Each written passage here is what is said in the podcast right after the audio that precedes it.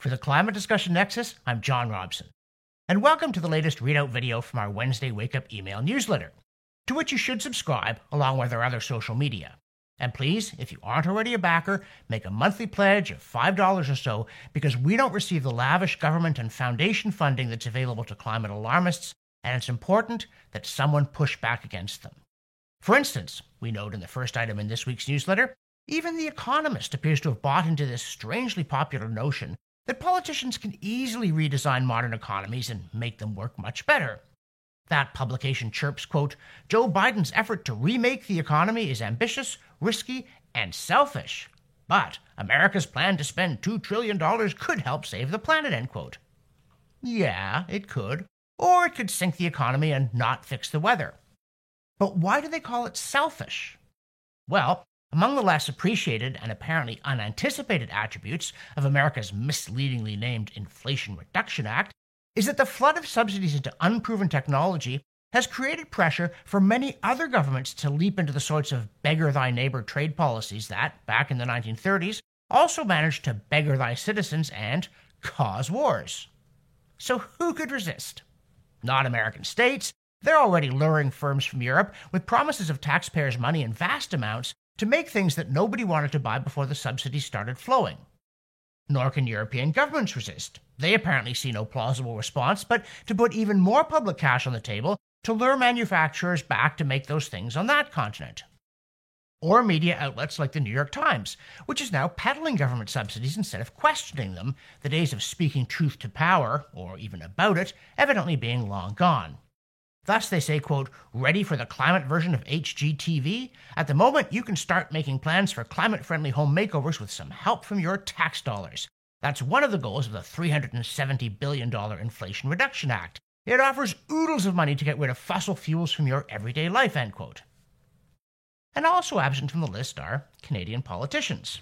In the National Post, Carson Jerema fumed that, quote, "As soon as the Americans passed the ludicrously named Inflation Reduction Act, the shameless begging in Canada for the Liberals to bring in their own plan would make the most seasoned con artists wince. Everyone has their hand out demanding their cut. Car makers, universities, unions, oil and gas companies, renewable energy companies, and anyone who believes lobbying liberals is preferable to satisfying customers has dollar signs in their eyes," end quote. He adds that, quote, "A wiser government would recognize that just because the Americans want to spend enormous amounts of public money for little benefit, we are not obliged to follow," end quote. To which we respond wearily, "So what's your point?" As McGill economist William Watson adds, "Our governments seem bent and determined on matching any subsidy from south of the border, but not tax cuts, even though," Watson says, quote, "subsidies are just negative taxes," end quote. There's even a subsidy fistfight going on within Europe over it, in which one ambassador called the E U Commission president, quote, "Karl Marx on steroids," end quote. And when European politicians are calling you a gall-darn commie, you know things are bad. But maybe more of them, and more journalists, could recognize central planning for what it is, an old and very bad idea. Instead, The Economist says, quote, "For better or worse, Mister Biden's blueprint for remaking the economy will change America profoundly," end quote, and adds, quote, "Mister Biden is taking an epoch-making political gamble," end quote. Except a gamble normally has some chance of paying off, however slight, and epoch-making things have to make epochs, or at least an era or something. Whereas endless overhyped politicians' plans to redesign reality have fizzled out time and again, leaving only a pile of debt behind along with some charred hopes. In this week's newsletter, we also note that the past year wasn't a good one for alternative energy. By alternative, I mean the trendy renewables, wind and solar. From the failure of key energy systems during the harsh winter of two thousand twenty-one to twenty-two, including in Texas, to the perilous dependence of Europeans on Russian natural gas because their windmills weren't up to the task, events appear to confirm that if you don't like hydrocarbons and you don't have abundant hydro, you'd really better build nuclear reactors, or if you have them but weren't using them, you better turn them back on. But to the world's press, renewables had a great year and only mudsticks couldn't see it. For instance, Michael Bloomberg wrote in his own media outlet that the increasingly alarming loss of power in winter is due to the unreliability of fossil fuel plants, even though it never happened until we started replacing those ones with wind and solar and then the lights and the heat went off. Bloomberg says, quote, the public is paying a steep cost in higher electric bills, dangerous blackouts, harmful pollution that kills thousands of Americans every year, and changes to the climate that are making extreme weather and the suffering that it brings worse, end quote. Though in the real world, we hear from, of all outlets, B N N Bloomberg, that, quote, U K asks households to reduce power for second day as wind fades, end quote. And that's in midwinter. The story then added, quote, the U K's grid operator asked three reserve coal units to be ready to supply power, end quote. So apparently it forgot that it's those plants that we can't depend on. The glories of green energy are now so clear, despite their abysmal reliability record, that The Economist assures us that even Republican Texas ranchers are big wind power enthusiasts. Quote, go to Texas to see the anti-green future of clean energy, end quote, they say, and behold, quote, lessons for liberals from climate skeptic wind ranchers, end quote. The lesson being that if you offer big enough subsidies, even supposedly rugged individualists will dive into the trough. Great. Who knew enough money could buy really bad policy? Well, everybody once upon a time, but now almost nobody. And speaking of who knew, it's funny how climate certainties move about without losing any of their certainty. For instance, the figure of one point five degrees Celsius as the maximum warming that we could tolerate since the Russo-Turkish War or thereabouts came out of thin air that instantly hardened into dogma useful for panicking the masses. But now it seems to have melted. At any rate, the Atlantic's weakly planet, temporarily under new management, suddenly pats us on the head with, quote, one point five degrees was never the end of the world. The most famous climate goal is woefully misunderstood, end quote. Yeah, silly us. Wherever did we get that idea? Oh, right. From you. And everybody bought it, but now they cheerfully say, quote, here's the thing, one point five degrees, or two point seven degrees Fahrenheit, isn't based on any scientific calculation, end quote. What? Then what was all that condescending yapping about subtle science to do with? And another thing, did they only just clue in now, or have they always known and only now felt like mentioning it? Because either way, it doesn't speak well of their reliability.